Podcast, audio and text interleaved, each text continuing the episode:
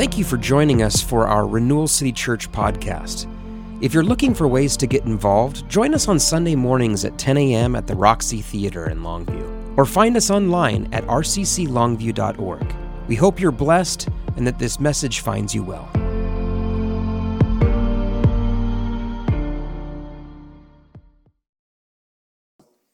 Anyhow, moving on to the Gospel of John. Uh, we've talked about before, as we've been, we're a few weeks into this series, how the Gospel of John is just written differently than the other uh, than the other Gospels. I just remembered that I have a bunch of Bible verse slides. Are you ready to run with those, Livy, or do I need to? Okay, all right. Well, let me know if it doesn't work out and I need to. Okay, you're the best. All right. Um, the Gospel of John's different than the other Gospels because it it has a lot less stories in it, a lot less. Um, uh, what what John did, what the author did, was eliminate a whole bunch of details uh, of all these different things that happened and really try to zero in and focus on specific stories that he seemed to think were really important. And so we'll really see evidence of his sort of laser focus on specific things as we get into chapter 2. We started off chapter 2 and it was Jesus' first miracle, the wedding at Cana, the water into wine. We did that a couple weeks ago when we were all together. And we go right from his first miracle to, uh, as we pick things up in John chapter 2, verse 13, we go right to a time of Jesus being in Jerusalem during the Passover. And so we know that things probably happened between Jesus' first miracle and this thing that he did in Jerusalem. I mean, one thing we know is at this point in the story, Jesus only has like four or five disciples, and we know he ended up with 12. So we know, we know that that happened. We know all kinds of things happened. But for whatever reason, John, who was writing an account of Jesus' ministry, decided that after the first miracle, the next big point is Jesus in the temple at Passover. And so, um, in some ways, I think one of the nice things about the Gospel of John is we know the fluff has been cut out and it's the important things that are there. And if, if nothing else, it, it as we move from the first miracle to Jesus in the temple, we know this is a story that we want to pay attention to. Um, so let's pray. Lord, as we just dive into your word, we're just mindful that you have things you're wanting to speak to us today. Lord, would you open the ears of every heart in this space to hear the things that you want to say? Would you open our minds to grasp the concepts uh, that you need us to understand? Would you open our hearts to receive the teaching, the correction, the truth that you want to bring into our lives? We do not want to be unchanged after this time but speak to our hearts. Speak something new to us. In Jesus' name, amen. We're going to pick it up here in John chapter 2, verse 13. And the author writes When it was almost time for the Passover, the Jewish Passover, Jesus went up to Jerusalem. And in the temple courts, he found people selling cattle and sheep and doves, and others were sitting at tables exchanging money. So he made a whip verse 15, he made a whip out of cords and drove all from the temple courts, both sheep and cattle, and he scattered the coins of the money changers and he overturned their tables. And to those who sold the doves, he said, Get these out of here and stop turning my father's house into a market. In verse 17, and his disciples remembered that it was written, Zeal for your house will consume me. If you're familiar with this story, there's maybe a couple things that you notice right away. Um, one, this is this is like one of the only times that Jesus just sort of loses his mind and goes, you know, violent on everybody, and and uh, and I feel like sometimes, like in my mind, I sanitize the scene, right? Like Jesus walks in calmly and looks around and is like, "This will never do. You guys need to leave." But I mean, John writes that he makes a whip out of some cords. I've, I've, I've never made a whip. I know maybe some of you grew up in generations where you, you know, you, you uh, maybe had somebody make a whip to whip you, or, or you had to pull over the car and pick a, a branch off of this. You know, I, um, thankfully, I never experienced any of those in my own life, but Um, but I've heard stories. Uh, we had a dedicated uh, instrument of correction in our house that nobody had to fashion it. It was just there in the drawer. Um, just had to get a new one when it broke, that was all. Um, anyhow, Jesus, I mean, he walks into the temple, he sees what's going on, he makes a whip and he starts driving the animals out. I don't know, maybe some people are getting struck too. He's turning tables over, he's chasing everyone out, and he's saying, You guys have turned this house into a market. Another thing you might notice, especially if you're familiar with the story of Jesus, is this gospel is recording it differently than the other gospels. In, in, in the other Gospels, Jesus goes into the temple during Holy Week. It's after the triumphant entry. It's one of the last things that he does before you know going to the cross is cleansing the temple. That's the heading a lot of times. Jesus cleanses the temple. Um, and yet in this story, this is happening at the beginning of Jesus' ministry. This is the one. This is the first thing that he does. Remember in the story of the wedding at Cana where he turned the water into wine, he said at that point, I don't really want to be out yet. My time hasn't come. And then we move to this. This is the first thing that John records him doing when he says, when you know, when he's officially in ministry now. And so some people will look at that and be like, yeah, see, there's another contradiction in the Bible. Uh, this whole thing's, this whole book isn't really true. And, and that's what their takeaway is from it. My takeaway is Jesus did this more than once. He went to the temple and he was overcome with zeal. He was consumed with zeal and he tore the place up. I mean, you just imagine if somebody came in here and was so offended by what we were doing that they began to turn things over. It wouldn't fly. We wouldn't allow it. I mean, we would put a stop to it. You wouldn't even get one table, well, you probably get one table turned over, but then that would be that, right? But here is Jesus somehow walking through the temple, causing this, you know, pandemonium and havoc and he somehow gets away with it, and and the place has changed. Um, what does it mean that he's consumed with anger at what he saw? And what does it mean that in the whole record of Jesus' ministry, him going into the temple is the only time that we see this kind of a response? I think of other times in his life or in his ministry that it just it would have made a lot of sense for him to to get angry and get violent. What does it mean that this is the scene where he does it? Uh, we see that in verse 17, that word zeal. And, and the Greek word is zealous or zelos. Um, I guarantee you, I said it just like an ancient Greek would have. Um, but the word picture is, is boiling water. And the idea is, you know, that's coming out of it, the idea is this is, there's, there's some real angle, anger boiling in there. This is pretty serious. This person has really lost it. Um, in the in the scripture, when we're meant to interpret the world, the word, sorry, positively, it's translated as zeal. You know, righteous anger, zeal, passion. Um, when when we're supposed to interpret it negatively, it's written as like jealousy or envy um, interestingly, this word makes the list of big sins that you're not supposed to do. You know, every, every now and then the New Testament, you have these lists of sins that if you do this, you won't inherit the kingdom. And, and we all read over the list, and, and, and uh, we usually probably ignore about half of them because they all apply to us. We're like, well, that couldn't, that couldn't mean that. But this word is in there. And yet, here is Jesus, same word, boiling over Have you ever been moved to anger like that? Have you ever lost your mind? I'm sure any of you who are parents probably have. Any of you who have driven in traffic probably have. You can relate to these things. I was telling someone recently that my my ability to move heavy objects now, uh, when I'm when I'm maybe working on a house project or something like that, and I'm I've got a heavy object to move, my ability to move it depends on how angry I am right now. If the project's not going well, I can move a refrigerator by myself. If I'm not that mad, then I'm like, oh, I should really get some help on this. And I ask for help. Um, we know what it's like to boil over with this kind of anger. And probably all of us who, you know, are part to the human experience, which is hopefully all of us in the room. Any aliens in the room, raise your hands. Oh, thank goodness. Um, that would really mess with my theology.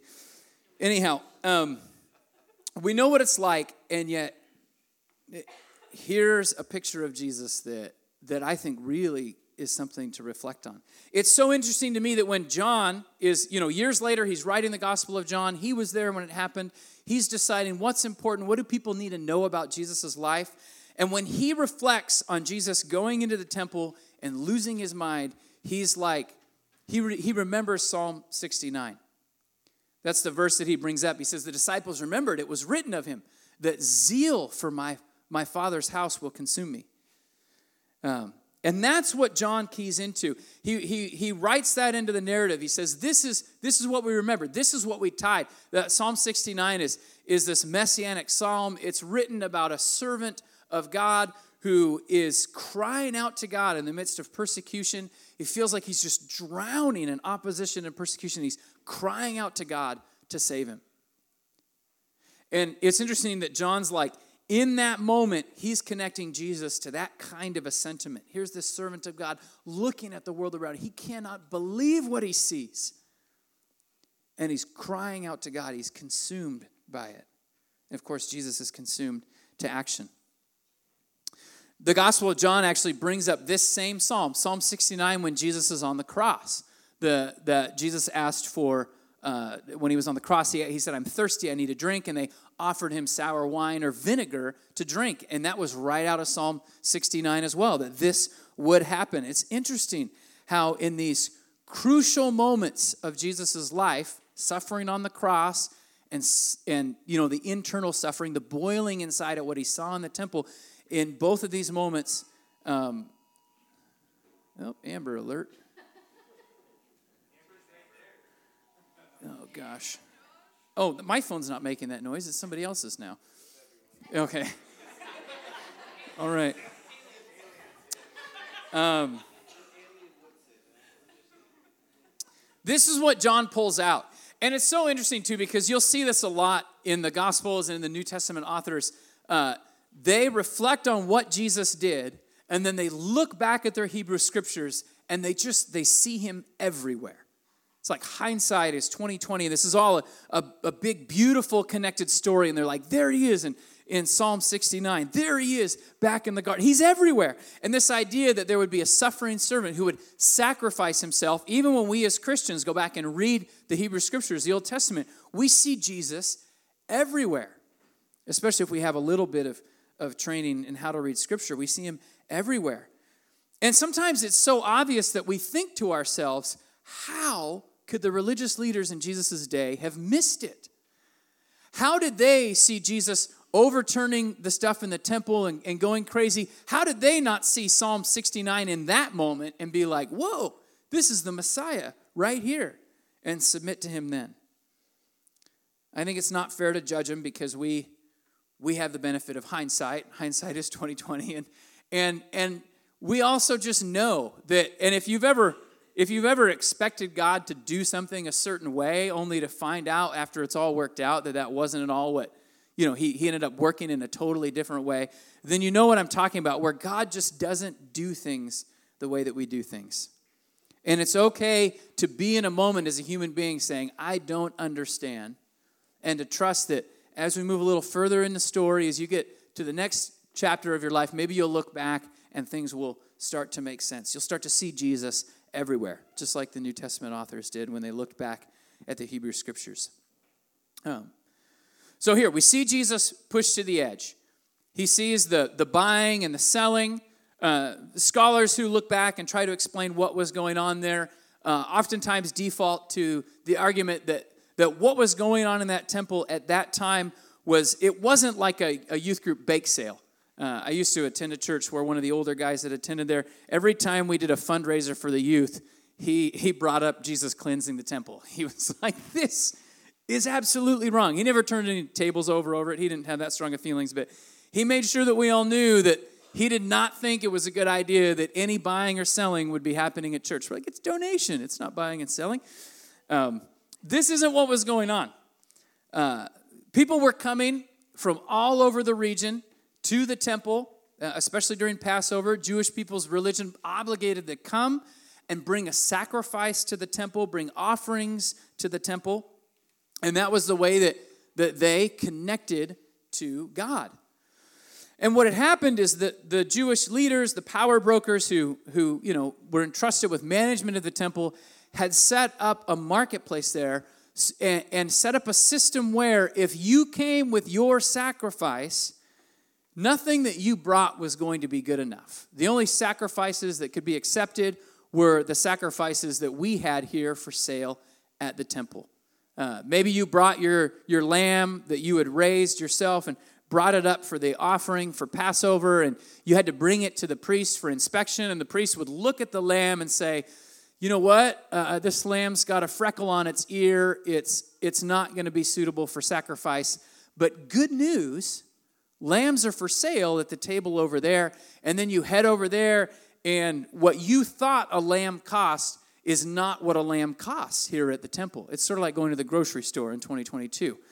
You thought this is the price, but you just showed up and whoa, the price is way more than I thought it was going to be. But what choice do you have?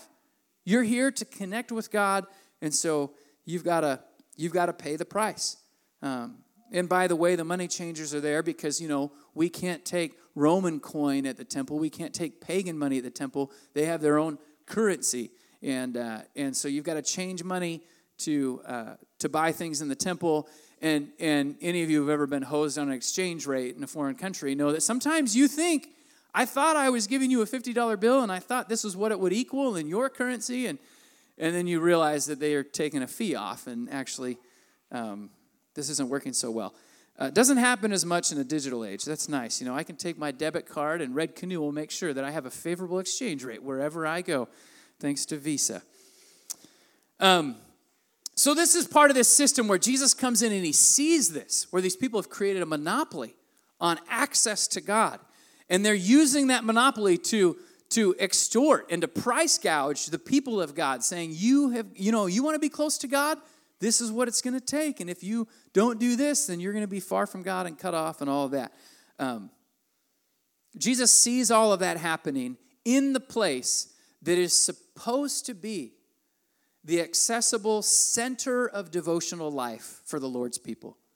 The Jewish people are commanded to come there, but they're also invited to come. The door is supposed to be open to them to come and to worship the Lord.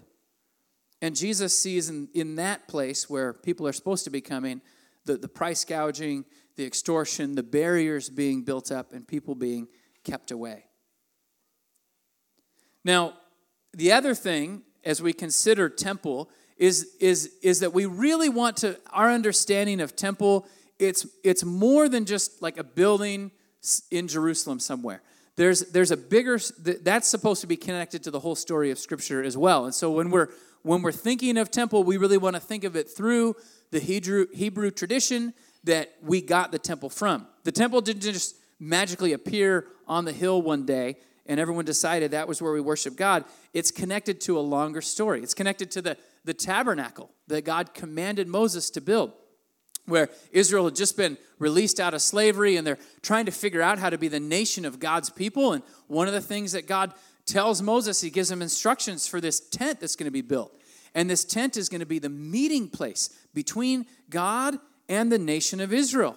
And the thing about this tent, the way that it's set up and all the decorations in it, is that this tent where Israel's supposed to meet God is also pointing to something. The temple points to the tabernacle. The tabernacle is pointing all the way back to the beginning of the story to a garden. The Garden of Eden, the story of Genesis, Genesis 1 and 2. This place that God created where he dwelt with humanity, where he was with his people this good place, this beautiful place, this place that was, you know, creation in its good and pristine form, the place where God would dwell. This is what temple is pointing back to.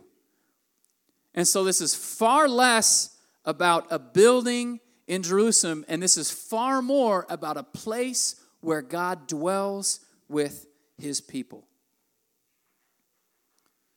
Jesus uses the phrase "my Father's house" there in the verse, and and um, and you know it's tra- the word's translated house, but it's a word that means dwelling or can even mean household. It, it, and when we, when we throw the idea of household in there, when you think of house, you think of your address, right? My address, 141 Viewpoint Drive. When you think of household, who do you think of? I think of my people, you know. When I'm talking about household, it's more relational. Um, we, we, we're familiar with this idea when we talk about the difference between a house and a home, right? And so the original Greek language is it's leaning into that reality. My father's house isn't talking about an address. My father's house is couching it in a little bit more relational language. My father's home, my father's household. Again, we're not talking about the address, we're talking about the people. Jesus says, My father's house, his dwelling place is you've turned it into a marketplace. Um, moving on. Mm-hmm. All right. So the whole idea of marketplace. I shared how there was. Uh, I used to attend a church of a, a, a, dear old saint who felt that every time there was uh, a bake sale, fundraiser for the youth, that we were profaning the house of God. Um, and, and I think when I, when I hear Jesus' rebuke, especially here, because he talks about how the house is supposed to be a house of prayer, and the other gospel narratives about him cleansing the temple later on in his ministry, but here the rebuke is it's a marketplace. And, and I, I wrestle with that phrase when I think about our modern context for ministry. And this idea of, you know, what is a marketplace? Well, it's a place where, you know, capitalists go to get their needs met, right? It's a place that we really look to to satisfy the needs of society. Um, and, th- and yet, Jesus is saying, My Father's house has been turned into this thing. And, and I start to reflect on modern church life and all the things that we do, and, and especially conversations that we might have of like, how do we make Sunday, meal, Sunday morning valuable for people? Because if people are coming and they're not getting something of value, they're probably not going to come very long, right? I mean, if, if you showed up every week and hated it, you there's plenty of other options out there. Go, go find somewhere else. And then and then and then we talk about like church management and and and oftentimes we're applying modern business principles to you know try to be good stewards of the resources that God gives us. And anyhow, this whole idea of marketplace seems to permeate so much of our communal religious life together. And so I'm wrestling with that a little bit this week. Like, what is it? Is, is this even okay? What would Jesus do if he walked in here, right? I mean, would he see the lights and the screens and the tables and the cushioned chairs and would he be like throwing stuff around or would he be like, I'm so glad to be here with you? Um, and maybe some of you don't ever wrestle with this kind of stuff, but these are the kinds of things that oh no, what have we done? What would Jesus do if he came in here? I do not want him to make a whip in Renewal City Church. I do not want to see that. And I think this rebuke is somewhat relevant for us because so much of our life can revolve around this idea of marketplace. Now, I don't, I hope, I don't think that Jesus would be grabbing a whip if he came in here, and I don't think there's anything inherently wrong with, with you know, trying to apply some business principles to manage church finances well, or, or there's nothing wrong with trying to make Sunday morning a valuable experience for you. I think where the, the tipping point is, is when what we are doing or our embrace of these different principles start to become things that, that keep people away start to become barriers between people and God and barriers between uh, us and each other. Because um, if you think about garden, if Jesus' goal is the garden, the garden represents humanity unified. It represents unified with God and unified with each other. Uh, the you know Adam and Eve, the the two became one flesh. Uh, what God has joined together, let no one separate. And then the fall kind of undoes all of that and disrupts that. And I think part of what had Jesus so moved when he came into the temple is this is the place where things are supposed to be getting put back together. And yet, this is the place where, in the name of you know profiteering and greed and power and all that, this is a place where the, the brokenness and the separation and the, and the breaking of things is just being perpetuated. One of the most profound lines in the New Testament is in 1 Corinthians chapter 3.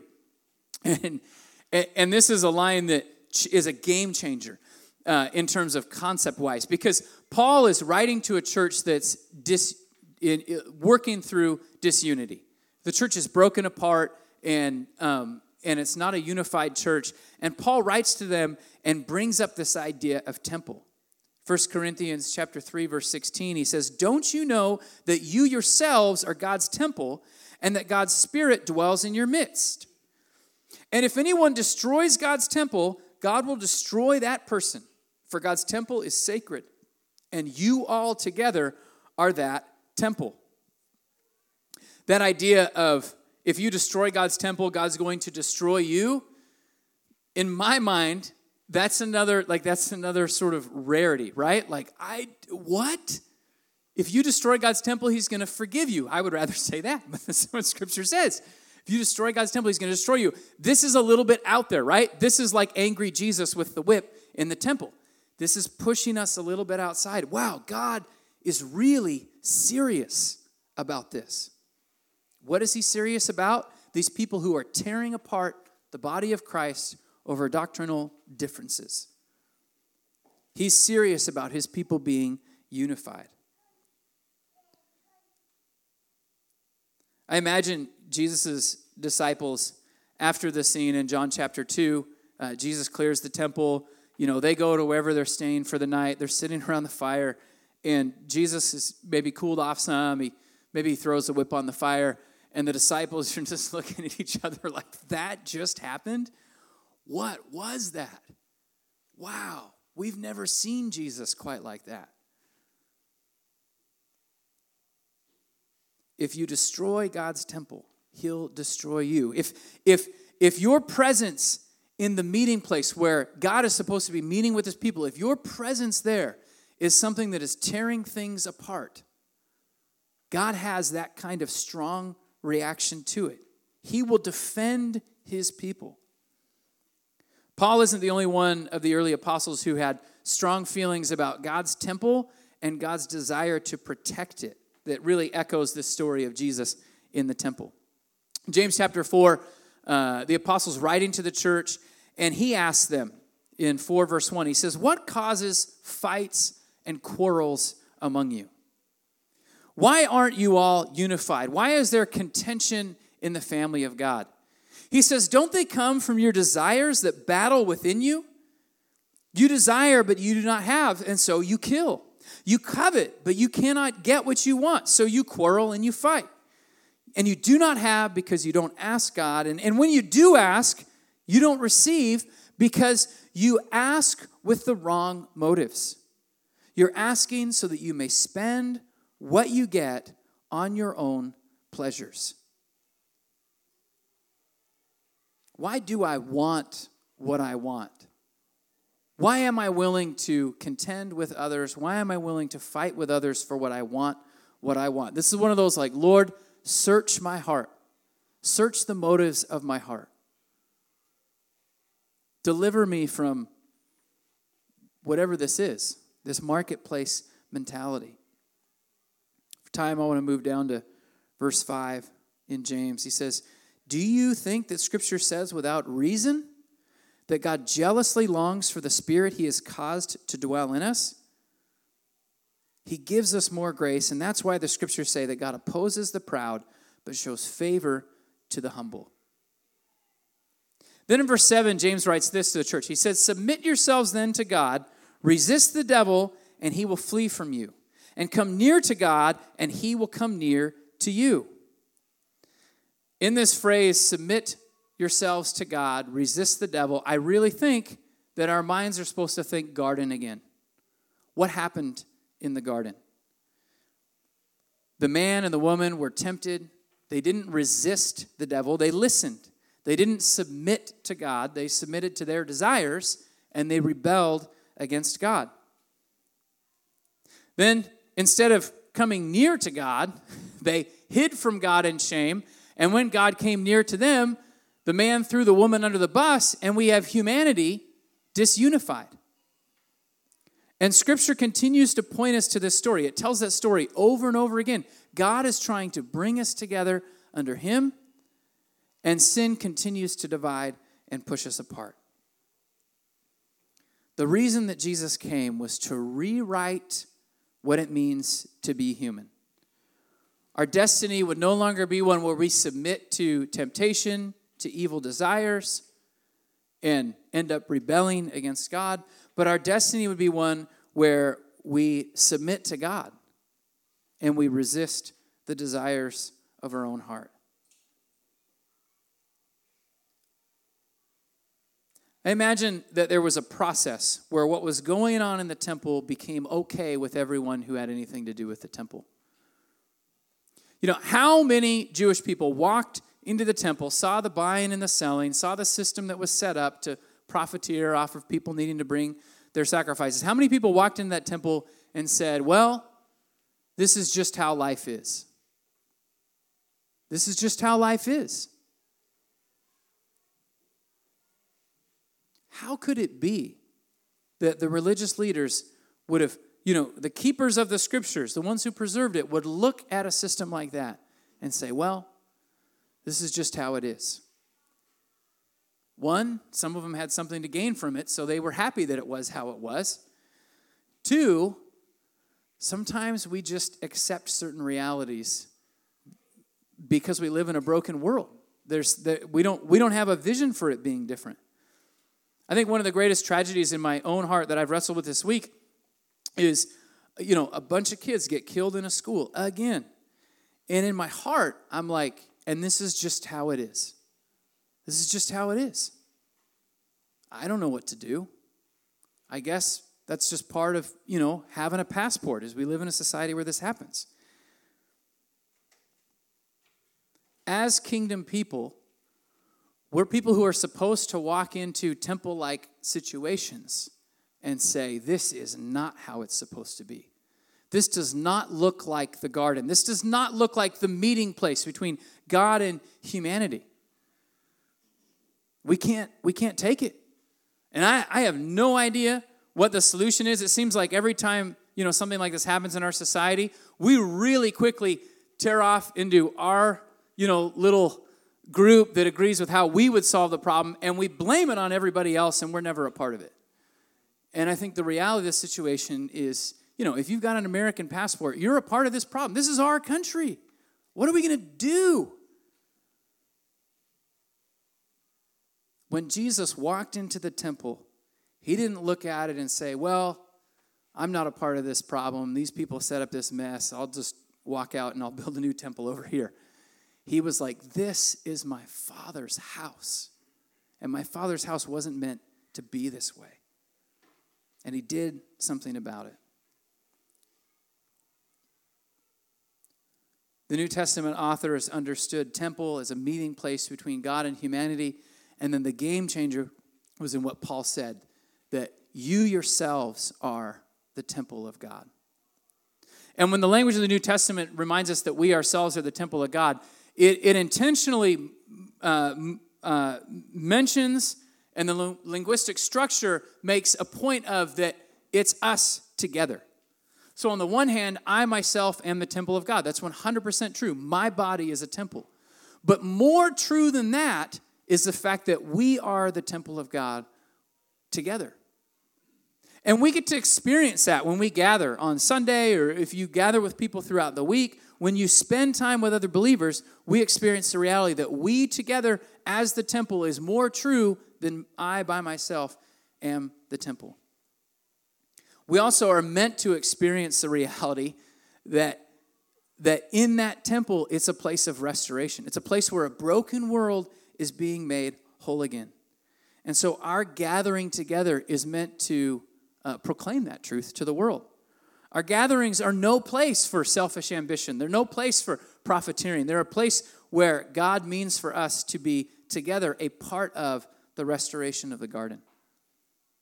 We're called to be minist- uh, to a ministry of that reconciliation, to a ministry of that restoration here in the world. We together are called to that ministry of, of renewal.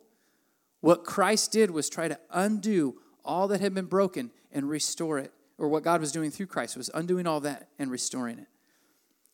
Jesus is so passionate about this truth that he's, he's clearing the temple, he's cleansing the temple at the beginning of his ministry, and he's cleansing the temple at the end of his ministry. He sees that something needs to be done. I think for us ourselves, as we reflect on the temple that is inside of us, we need to approach the cleansing of that with the same kind of zeal, with the same kind of, of you know, ruthlessness that Christ demonstrated.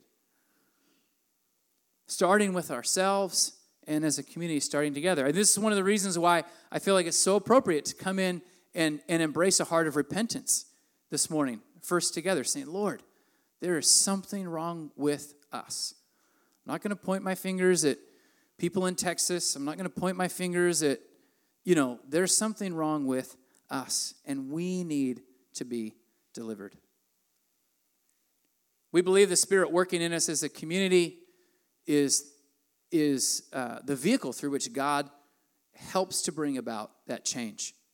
Um, one of the things that Danny shared this weekend, last weekend at our retreat, was that we are we get wounded in relationship. I mean, it's we're we're social human beings. God created us to relate to one another, and and you know we're all broken, and so bad things bad things happen. God has chosen that it's in relationship that healing happens as well. The Spirit working in us as a community is what comes in and cleanses, you know, the society, cleanses the temple. Uh, we talked about how it's, it's more true that the Spirit dwells in all of us. It's true the Spirit dwells in us individually. It's more true that He dwells in all of us together. And one of the practical ways that we try to implement that in our gatherings is to give us time to discuss things together, uh, believing that we have uh, much to learn from each other, and that when we take time to just have a little more in-depth conversation, we're sort of leaning into that truth that that is more true that God dwells in us together than in us individually. And so um, we're going to take a few minutes to discuss some questions that have been prepared for this message. The hope is that my perspective can be enriched by yours and we can be an encouragement to one another. And then we'll come together at the end of the service to the Lord's table uh, to close things. So um, there should be a QR code, code going up. If you're sitting in the rows, just feel free to move around a little bit, gather with some people. Um, if you're at a table and there's not a lot of people there, move around a little bit. Um, take the relational risk to connect, believing that in doing that, you can tap into this truth that we all together are the body of Christ.